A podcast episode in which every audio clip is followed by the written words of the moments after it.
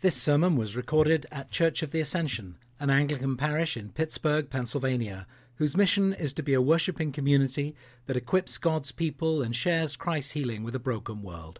For more information, please visit ascensionpittsburgh.org. Please pray with me. Heavenly Father, come and open our hearts to your word and to your presence. Give us grace, Jesus, to know you as the Good Shepherd. We pray this in your holy name. Amen.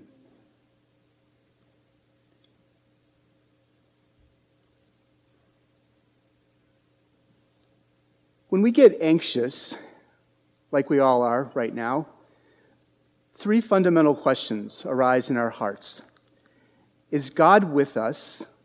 Will He provide for us? Will He protect us? As it turns out, those are the three questions that David answers in Psalm 23. So if you have Psalm 23 there in front of you, I want you to turn to it. Now, Psalm 23 is quite familiar to people in our culture because many Christian traditions for centuries have used it in our funeral liturgies because it mentions the valley of the shadow of death. The psalm, therefore, has gotten associated with death. A closer look, however, reveals that the psalm is actually about a wonderfully abundant life, even if it's lived in the face of significant challenges. It teaches us about God's provision, God's protection, and God's presence. So let's look at Psalm 23 and unpack these themes. As we start into the psalm, we notice the words in most Bible translations, a psalm of David. As we dive into the psalm, it's helpful to remember that when David wrote it, he was drawing on his own experience as both a shepherd and a king. And so, as he's thinking of the Lord and his life, he's applying his lessons as shepherd and king to his experience of God as shepherd and king. And so, if your anxiety, like mine, is leading you to ask, Will God provide for me? David answers that question with a resounding yes. Using the images of pasture and table, David evokes a sense of abundance and deep satisfaction. With the Lord as our shepherd, we can lack nothing. That's what I shall not want means. It doesn't mean that we don't want things, it means that we shall never lack anything that we need because the Lord is our shepherd. He leads us to pastures with new, supple, spring grass, David says. Pastures that have fresh, spring fed pools of water.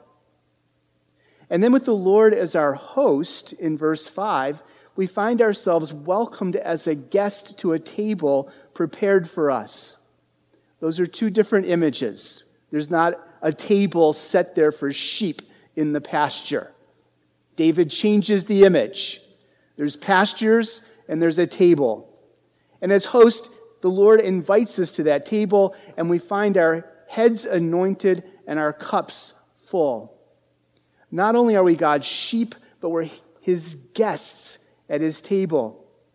Even more wonderfully still, David didn't live long enough to see this but we're invited to God's table as sons and daughters, as his children. These rich images of pastures and table invite us to trust and receive all that God has for us. God will provide. But before we get ahead of ourselves and think that Psalm 23 promises toilet paper and Walmart, we need to see how David applies the image he makes it clear that the focus of Psalm 23 is not on stuff. The focus of Psalm 23 is on our soul, the Hebrew word nephesh, our, our breath, our essential being, our emotions and desires. And that when God restores our souls, literally, when God brings our souls back, we walk in paths of righteousness for his name's sake. God's provision, then, God's grace, restores us to who God intends us to be and transforms us into the people he wants us to be. So there may be times in our lives when money is tight and circumstances are difficult. But even in those times, David promises, our souls can find refreshment in God's presence. It's interesting to note that the images of both God as shepherd and God as host have explicit mention of a darker reality. We have enemies from which God must protect us. The table where we feast is in the presence of our enemies, in the presence of those who trouble us. And getting to the green pastures requires us going through the valley of the shadow of death. These canyons, if you will, with steep walls that the shepherd would lead the, lead the sheep through. But the sheep don't have the perspective, and all they know is they're being trapped. God will lead us through those places. Ultimately, God's presence is our protection. David declares, I will fear no evil, for you are with me. Your rod and your staff comfort me. It's interesting to note that David shifts from third person in the first three verses to second person. He addresses God directly. I will fear no evil, for you are with me. Not the Lord is with me, but you are with me. Your rod and staff comfort me. It's God's presence that delivers David from fear. David knows that the Lord wields both the rod and the staff the rod for the enemies, for wolves and bears and thieves, and the staff for his sheep to guide them, to motivate them, to keep them from going astray. So, if God is protecting us from our enemies, who are our enemies? Well, first of all, we know that our enemies are not flesh and blood. Paul clarifies that for us in Ephesians 6. He tells us that we don't wrestle against flesh and blood.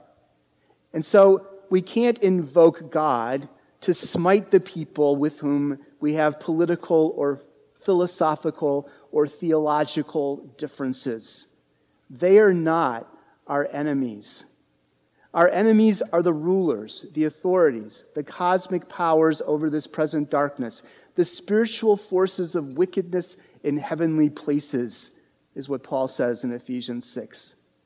Satan, who comes to kill and to steal and to destroy, is our enemy. And so we look to our shepherd who wields the scepter, who wields the rod to protect us from him. Now, as with provision, we want to make sure that our expectations are realistic. Protection does not mean a problem free life. Before David wrote Psalm 23, he spent years hiding in the wilderness while King Saul was hunting him and trying to kill him. His anointing by Samuel did not lead directly to the throne, it led through the valley of the shadow of death. Likewise, God's protection still allowed a Jewish couple in Jesus' day to give birth to a blind son. God's protection today may allow for illness and death. What it won't allow is separation from Him. Nothing can separate us from the love of God. That brings us to the real point of the psalm all the way through God's presence. Not just His provision and protection, but His presence with us. David pulls these images of pasture and valley and table together in a final image at the end of dwelling in the house of the Lord forever. He draws the image of God as shepherd and the God of hosts into the temple where the covenant God of Israel is worshiped and experienced. He ties provision and protection into God's presence. The green pastures and the still waters that restore our souls are ultimately the presence of the Lord. David makes this point by using the same word for restoring our souls and dwelling in the Lord's house. And he picks an unusual word. The word he uses in Hebrew is shuv, which means to return or to repent. And he uses that word as a way of returning our souls to us in verse 3 and of returning to the Lord, coming back to the Lord in verse 6.